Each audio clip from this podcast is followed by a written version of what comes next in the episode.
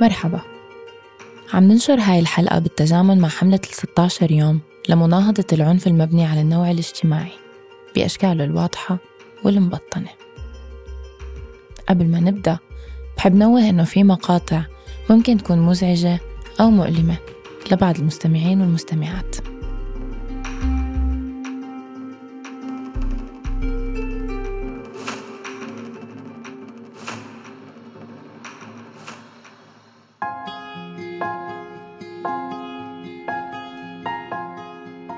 بهالموسم قررنا نعمل شي مختلف. قررنا نعدد الآراء والأصوات ووجهات النظر. لهيك رح نكون أربعة عم نرافقكن أمل سليم كريستينا وفرات. رح نحكي عن موضوع بخصنا كلنا. رح نحكي عن البلوغ. مو بس البلوغ بشكله الجسدي لكن البلوغ كمفهوم بدل على التحول. رح نحكي عن البلوغ يلي بيتطلب منا ننسلخ عن شرنقتنا وننطلق للعالم الخارجي. اليوم رح أكون معكم أنا كريستينا.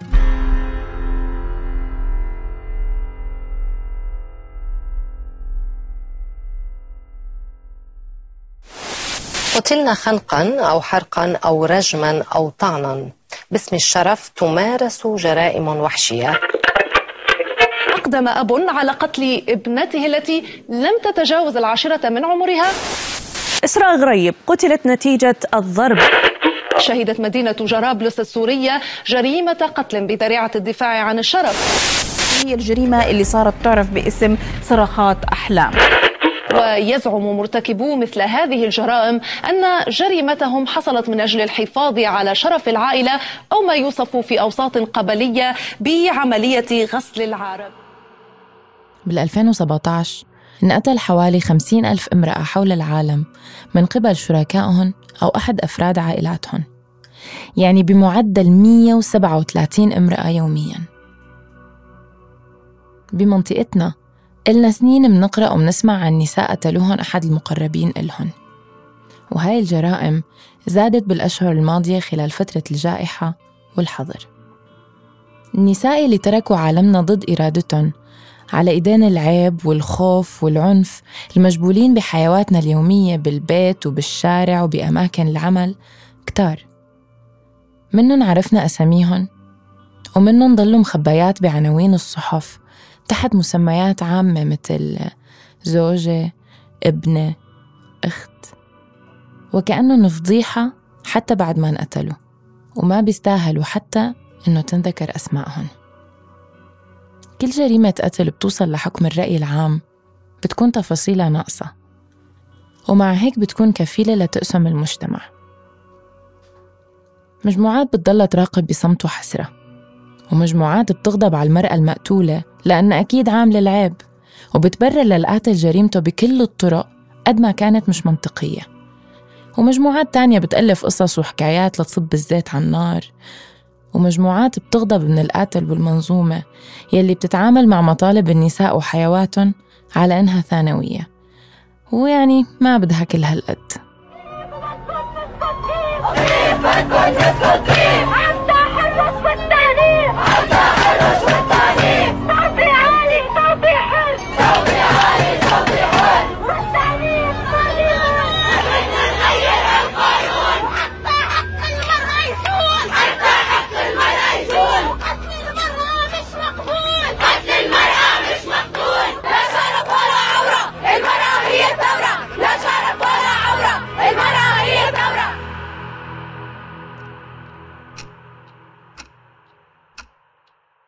وبعد كم يوم بتنطوى صفحة الجريمة. وبيغرق الرأي العام بقضايا تانية وبتضل القوانين والتشريعات والمؤسسات المعنية على حالها لحد ما ترجع تنقتل امرأة أخرى.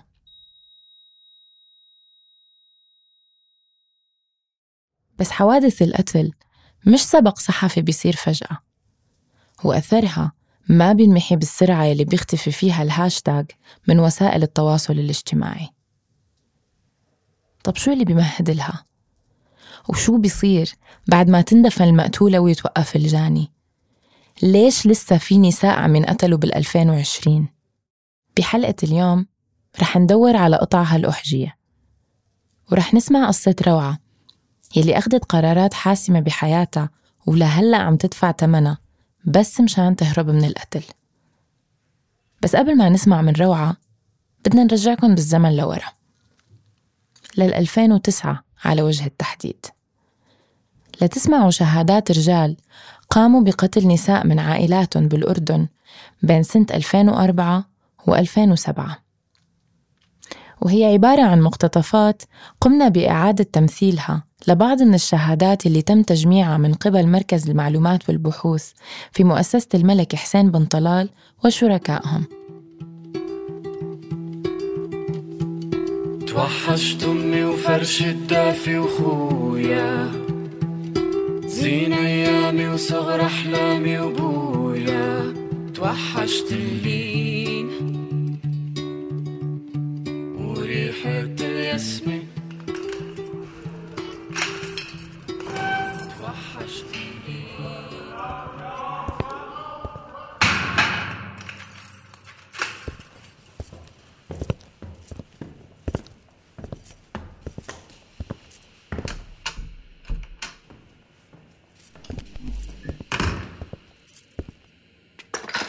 شو بتقرب لك المجني عليها؟ بنتي. كم كان عمرها؟ 18 ليش قتلتها وكيف؟ هربت مع جارنا. بلغت الأمن عنها. لقوها بعد أربع أيام. تحفظوا عليها. بعدين طلعتها من السجن وقتلتها بعشر طلقات براسها وقت وصلنا البيت. مين أسقط الحق الشخصي للمجني عليها؟ أنا وأمها. ندمان؟ لا. ولو عاشت كمان مرة بقتلها. ولو طلعت من قبرها برجع بقتلها.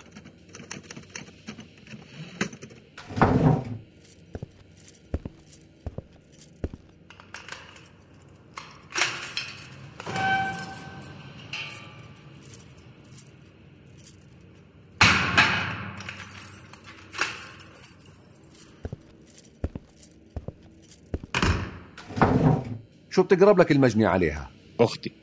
كم كان عمرها وقت قتلتها؟ 23 سنة. كيف صارت حادثة القتل؟ سيدي وأنا بشتغل في الخليج عرفت إن أختي بتتغيب عن دار زوجها بعلمه وموافقته بعدين وقفها الحاكم الإداري وتحفظ عليها. بعد ما طلعت من مركز إصلاح وتأهيل الجويدة شفتها صدفة بالشارع.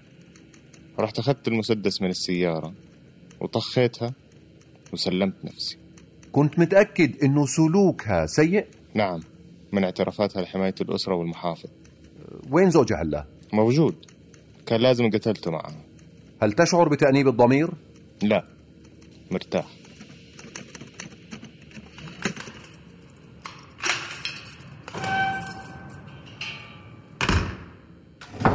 شو بتقرب لك المجني عليها؟ بنتي. كم كان عمرها وقت قتلتها؟ 17 سنة. ليش قتلتها؟ عشان أحمي عرضي العرض مثل القزاز لمسة بتجرحه. احكي لي تفاصيل الحادثة. هي طلعت من البيت من غير إذني بعد أربعة أيام حكت معي حماية الأسرة وخبروني إنها عندهم. رحت أستلمها من عندهم. بس رفضوا. وطلبوا مني أجيب كفيل يستلمها بعدين المحافظ قرأ التقرير وحكى لي إنه البنت سليمة. جبت كفيل من طرف العشيرة. قعدت عنده ست أيام. بعدين استلمتها منه عن طريق المصرفية. سألتها ليش عملت هيك؟ بس ما كانت تجاوب. ثاني يوم ضليت أسأل. جاوبتني. طلعت على رأسي. واستفزتني بإجابات تانية. بعدها طخيتها بخمس طلقات بالرأس. شو رأي عيلتك باللي عملته؟ لا حدا عرضني ولا حدا أيدني ندمان؟ لا. هيك أحسن وأريح.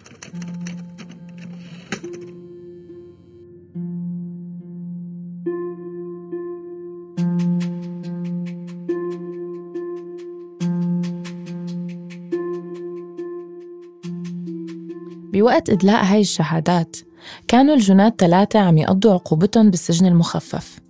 كونوا أفراد عائلاتهم أسقطوا حقوقهم الشخصية.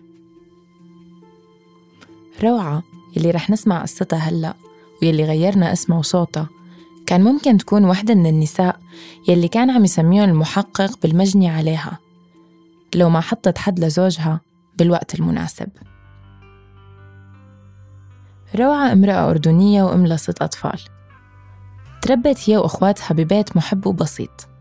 مع والد ووالدة بيعملوا كل اللي بيقدروا عليه ليقووا بناتهم ويدعموهم. أمنا بتحبنا وأبونا بيحبنا. ترك لنا خيار بكل إشي بحياتنا.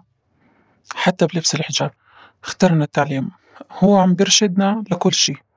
وتركنا إحنا نختار ونمشي طريقنا. ومشت الحياة. وكبرنا. وتعلمنا.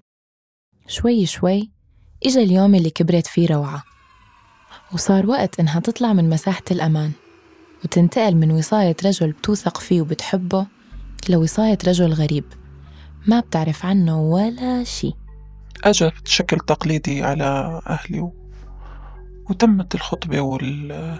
والزواج وزي عادي زي أي فتاة. لما تقدم لي كان في تباعد ما بين الأفكار. الطموحات الأهداف. لكن كان عندي طموح أخلي منه شخص راقي عنده طموح عنده أحلام حتى نوحد أحلامنا مع بعض. بوقتها ما كانت روعة بتعرف إنه هالتباعد اللي عم تشعر فيه رح يصير يخليها تشك بحالها. وما كانت متصورة إنه مخططها لتبني حياة حلوة مع زوجها رح يتلاشى مثل السراب بالصحراء. كان عم بيحاول يخليني أحبه بكل ما أوتي من قوة.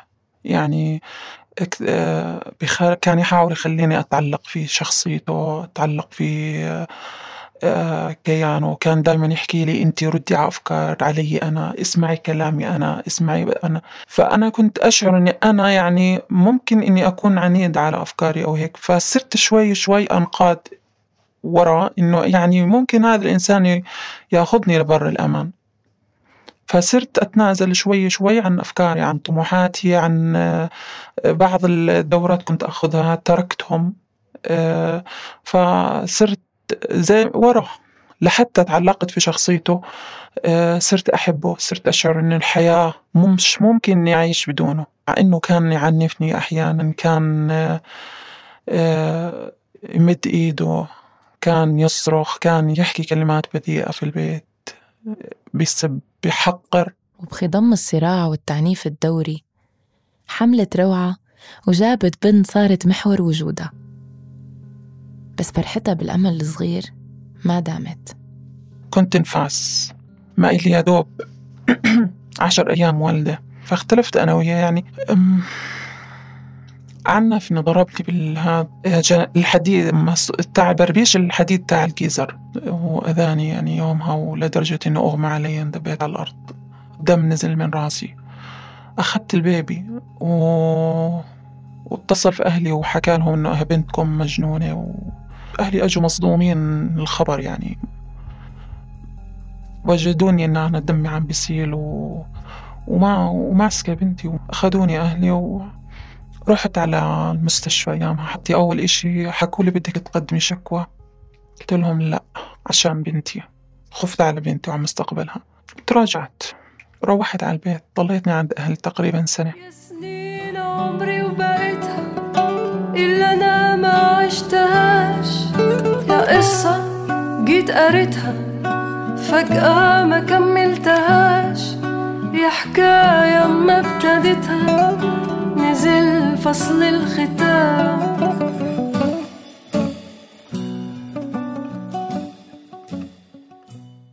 مع إنه أهل روعة كانوا مستنكرين سلوك زوجها العنيف وموقفين معها وداعمين قرارها بإنه تضل عندهم.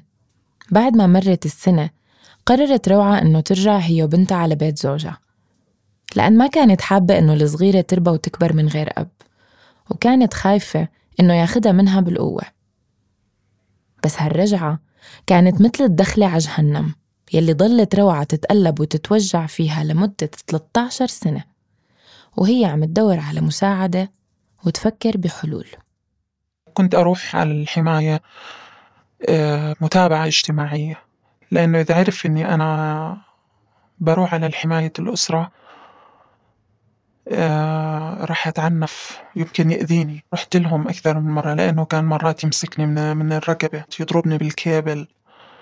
آه، فأنا رحت لهم على أساس أن يتابعوني اجتماعيا على يعني لأنه إذا أنا تعرضت لحالة قتل أو إشي زي هيك تكون عندهم خبر وعندهم علم. إدارة حماية الأسرة هي مؤسسة رسمية بالأردن تابعة للأمن العام وبتتابع قضايا العنف والاعتداءات في الأسرة.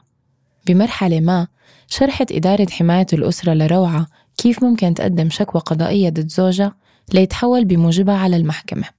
ولكن روعة ما كان بدها تلجأ لهالطريق لأنها كانت قلقانة إذا زوجها انحبس إنه يرجع يطلع أعنف من قبل. يعني أنا تخيلت نفسية إنسان تسجنه زوجته أسبوع في سجن. أي نفسية بده يطلع فيها هذا الإنسان؟ فيعني تخيلت الأمر قبل بعد ما يصير درست نتائجها قبل ما يعني أقدم عليها. فوجدت أنا الخسرانة أنا وأطفالي. فكنت أرفض قضائي.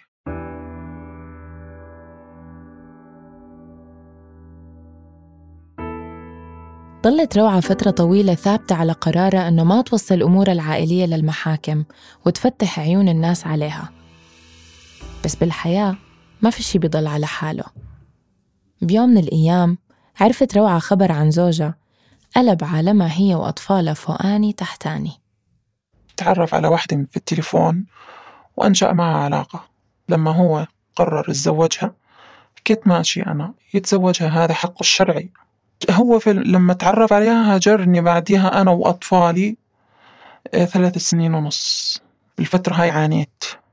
حكيت مش مشكلة عشان خاطر البنات وعشان خاطر المجتمع وعشان خاطر الناس والأفكار اللي هذا أضاء مش مشكلة. أنا بعيش أنا في بيتي وبعتبره ولا كأنه كان موجود. لكن لما أذاني وكسر لي أنفي وطردني من البيت ومسك القنوة بده يكسر راسي فيها حكيت خلاص ما ضل شي. انتهى. طلعني من البيت غصب عني أنا وأطفالي وأطفالي كانوا حافين بهداك اليوم زوج روعة ضربها لأنه طالبته بأنه يساهم بمصروف أطفالهم الستة. وقتها حست إنه إذا ما أنهت كل شي بينه وبينه ممكن تموت بأي لحظة. لهيك قررت تترك البيت وتقدم شكوى قضائية ضد زوجها. وتطلق منه. وتعيش لحالها مع أطفالها. لينجوا من الأذى والموت يلي كان متربص فيهم بكل لحظة. من وقتها لهلأ مرق سنة. وروعة بعدها ضايعة بدهاليز البيروقراطية والمؤسسات الرسمية يلي بتبعتها من دائرة لدائرة ومن طابق لطابق ومن توقيع لتوقيع. كل هاد وهي عم تحاول تأمن حالها بشغل لتعيل نفسها وأطفالها. كونه زوجها عم يرفض يدفع النفقة اللي حكم فيها القاضي الشرعي وأهلها ما عندهم القدرة المادية إنهم يساعدوها. هالتجربة خلت روعة وحيدة وغضبانة عندها مليون تساؤل ما حدا عم يجاوبها عليه. وعم تضرب أخماس بأسداس بعالم بيحكموه رجال ما عندهم إرادة حقيقية لتغيير الوضع الراهن. أنا أولادي لما ما يلاقوا لقمة عيش وما أقدر أعفهم وبأكفهم وبناتي. مين بده يصرف عليهم؟ يتحولوا لمتسولين لمتشردين لمجرمين. كيف؟ ليش ما المؤسسات تحاول تمنع هذا الإشي قبل ما يصير؟ النساء عم تقتل بمجتمعاتنا لأنه العقاب آه، مش مخيف. ما حس إنها إنسانة عم عم بتشاركه في الحياة علشان إنجاب أطفال وتربيتهم. هو عم يشعر ان هاي ملكي أنا أفعل بها ما أشاء. لا هاي مو ملكك لكن إنه أنت لما تشعر ان هاي الإنسانة ملكك تعمل فيها اللي بدك إياه. تضربها وقت ما بدك تطعميها وقت ما بدك تجوعها وقت ما بدك تطلعها مشوار وقت ما بدك تحبسها وقت ما بدك. هذا أنت يعني ما بعرف. إذا كانت علاقة المرأة بالرجل سليمة وصحيحة وفيها احترام للذات وقدر إنه هاي انسانه زيه زيها ما راح يقتلها.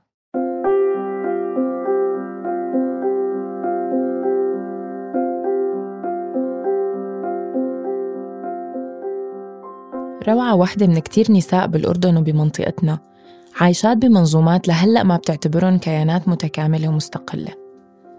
والمجتمع والقانون ومؤسسات الدولة بتتعامل معهم حتى بعد ما يبلغوا على أنهم طفلات مدى الحياة يعني غير قادرات على اتخاذ قرارات وإدارة حياتهم الخاصة أو العامة.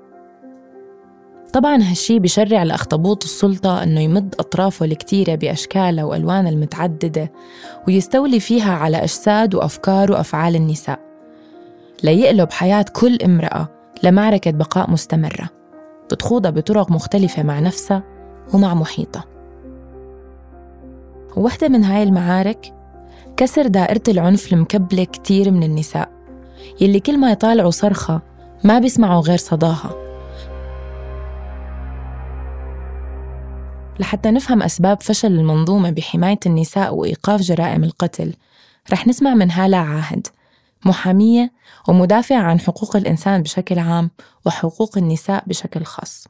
هلا إدارة حماية الأسرة جزء من منظومة الدولة وهي مثل ما بنعرف جميعا ومع كل الاحترام لهم والتقدير لجهودهم لكن الأخير هي جهاز شرطي. ضابطة عدلية.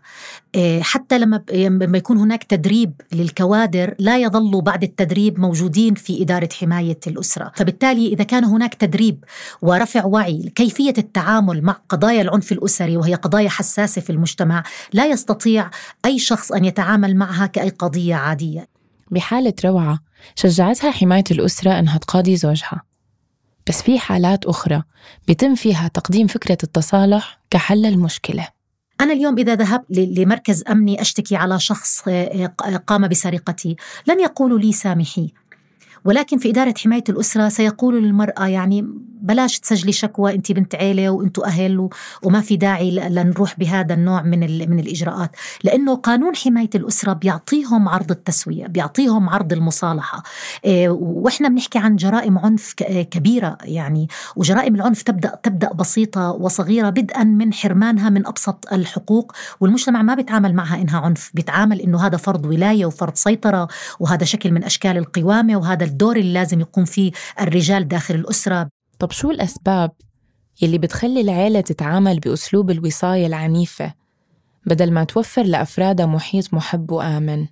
أحيانا الأهل لا يعرفوا كيف يتعاملوا مع قضية تحصل أمامهم، إحنا لا عم نتربى في المدارس أو عم نتعلم آه، كيف نحل المشكلات أو كيف كيف نتعامل مع غضبنا أو كيف نتعامل مع مع بعض، آه، فما بالك داخل الأسرة حين بيكون في فترة من الفترات إما مراهقين أو حتى غير مراهقين في هذه الاحتدادات والمشاحنات التي تكون بين الإخوة وبين بين الأخوات، هذه تكبر لتصبح آه، جرائم قتل لأنه لا نتدخل مبكرا آه، في حلها. غير مشكلة طريقة تعامل العيلة مع القضايا الصعبة في محدودية بقدرة مؤسسات الحماية على حل المشكلة.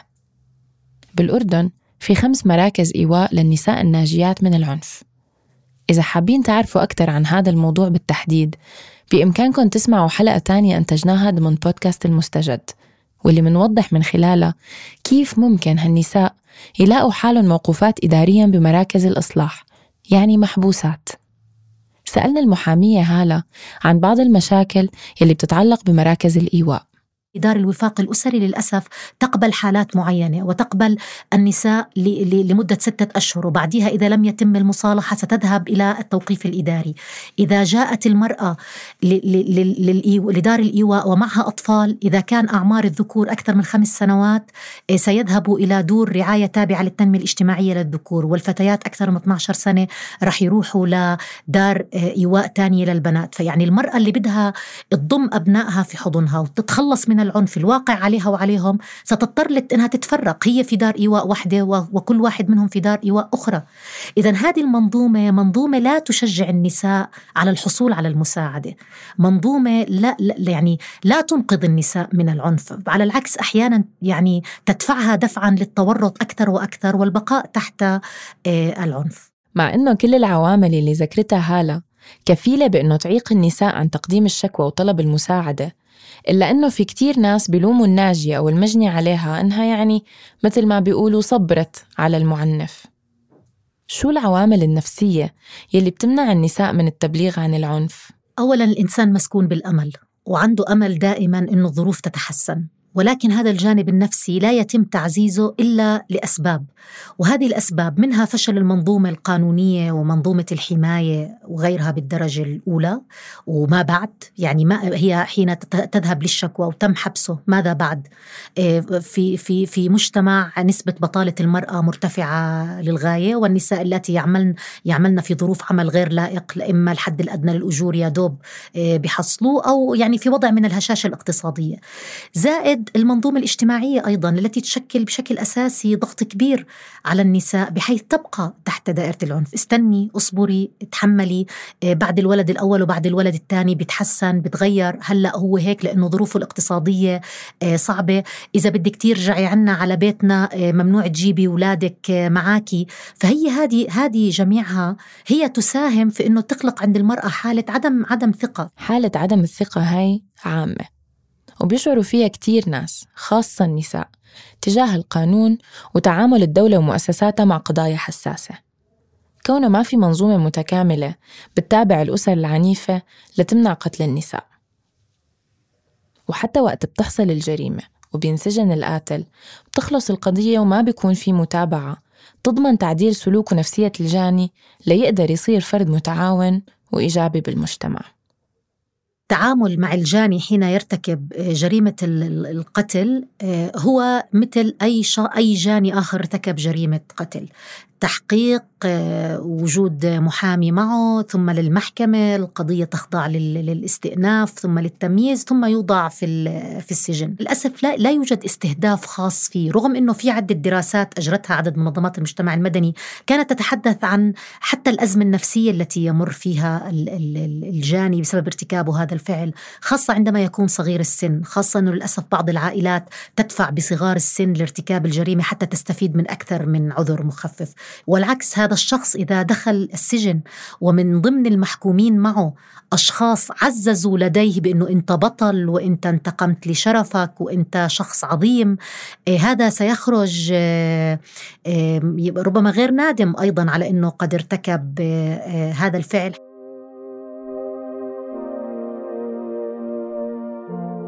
إنه حتى العائلات للأسف إن كانت الضحية آه، قد قتلت فعلا ولم تنجو آه، لا يوجد أي أي تواصل مع مع العائلات. تترك لوحدها لتتعامل آه، مع هذه مع مع هذا الملف ومع مأساتها بحيث إنها هي خسرت اثنين خسرت خسرت بنتها وخسرت من قام بارتكاب الجريمة.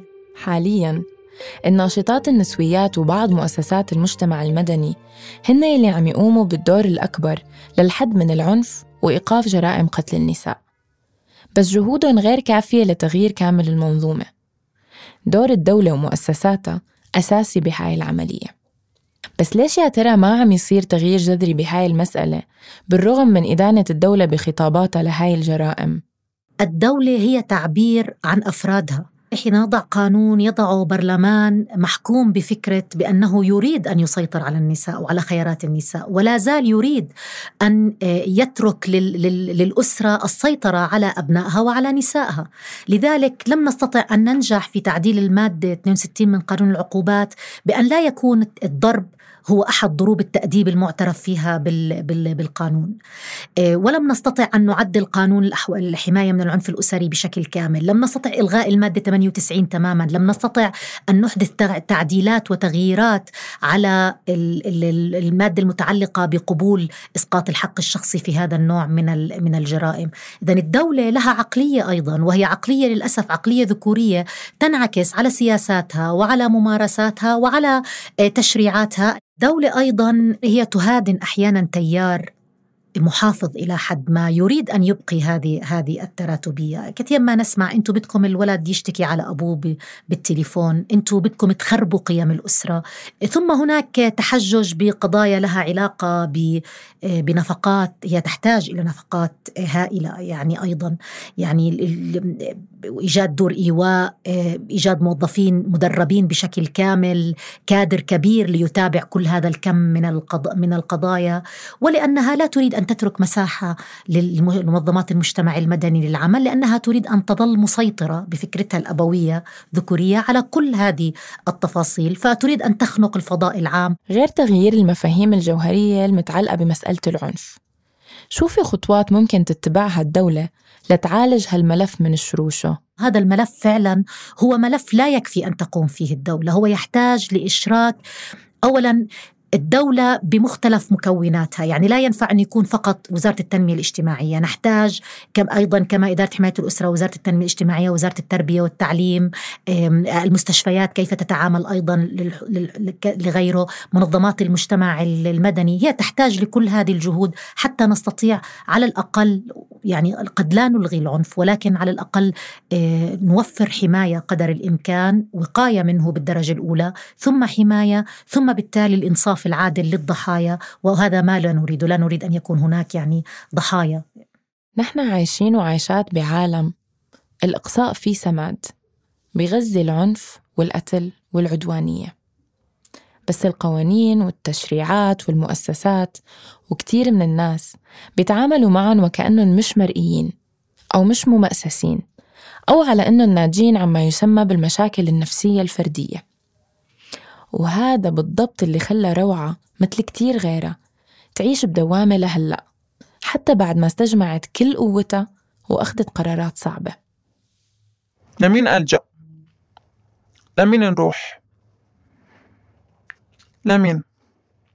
يعني المتصرف بيحكي لنا هاي قضايا شرعية ما إلي دخل فيها. القضائية طيب طيب ومش مهتمين. يعني إحنا نكبر الموضوع كيف علشان هم يأخذوه بمحض الاهتمام ويهتموا فيه ويمشوا فيه. ما بعرف يعني كيف نعمل يعني. كيف إحنا نخلي السلطات ترد علينا؟ تمشي معنا.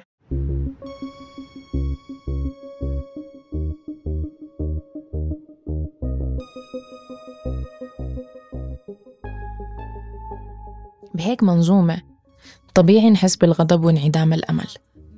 لأنه كل ما ينقطع رأس تنين بشي خطوة لقدام أو بشي قانون عم ينشغل عليه من زمان بيرجع بيطلع بداله اثنين أو أكتر. بس مع كل هالأسى ما بنقدر نستسلم لغياب الكلام لأن الصمت رح يقتلنا.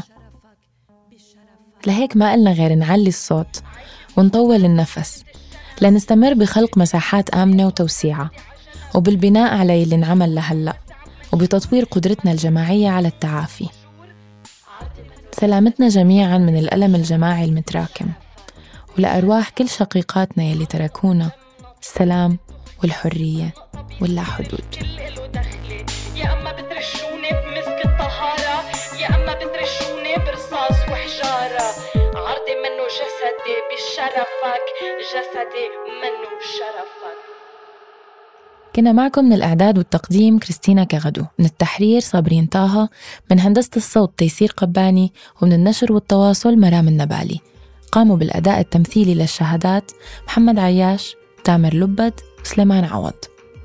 بوصف الحلقة بتلاقوا روابط لمصادر بعض المعلومات اللي انذكرت. بالإضافة لروابط مؤسسات وخطوط ساخنة ببلدان عربية مختلفة بتقدم الدعم للنساء اللي عم يتعرضوا للعنف. مثل تطبيق أمالي يلي ممكن تنزلوه على تليفوناتكم لحتى تعرفوا عن الخدمات وشبكات الدعم المخصصة للنساء المعرضات للعنف. وبنهاية الحلقة بنحب نذكركم إنه هاي الحلقة تنشر في إطار حملة 16 يوم لمناهضة العنف المبني على النوع الاجتماعي. بدعم من صندوق الأمم المتحدة للسكان مكتب الأردن ال UNFPA أنتجنا سلسلة حلقات ضمن نفس الثيمة على أربع برامج من إنتاج صوت. انتظروا الحلقات اللي أنتجوها زميلاتي وزملائي على بودكاست دومتك بودكاست البرلمان وبودكاست المستجد. ما تنسوا تشتركوا بقناة عيب على تطبيقات البودكاست لحتى توصلكم تنبيهات الحلقات الجديدة. بودكاست عيب من إنتاج صوت.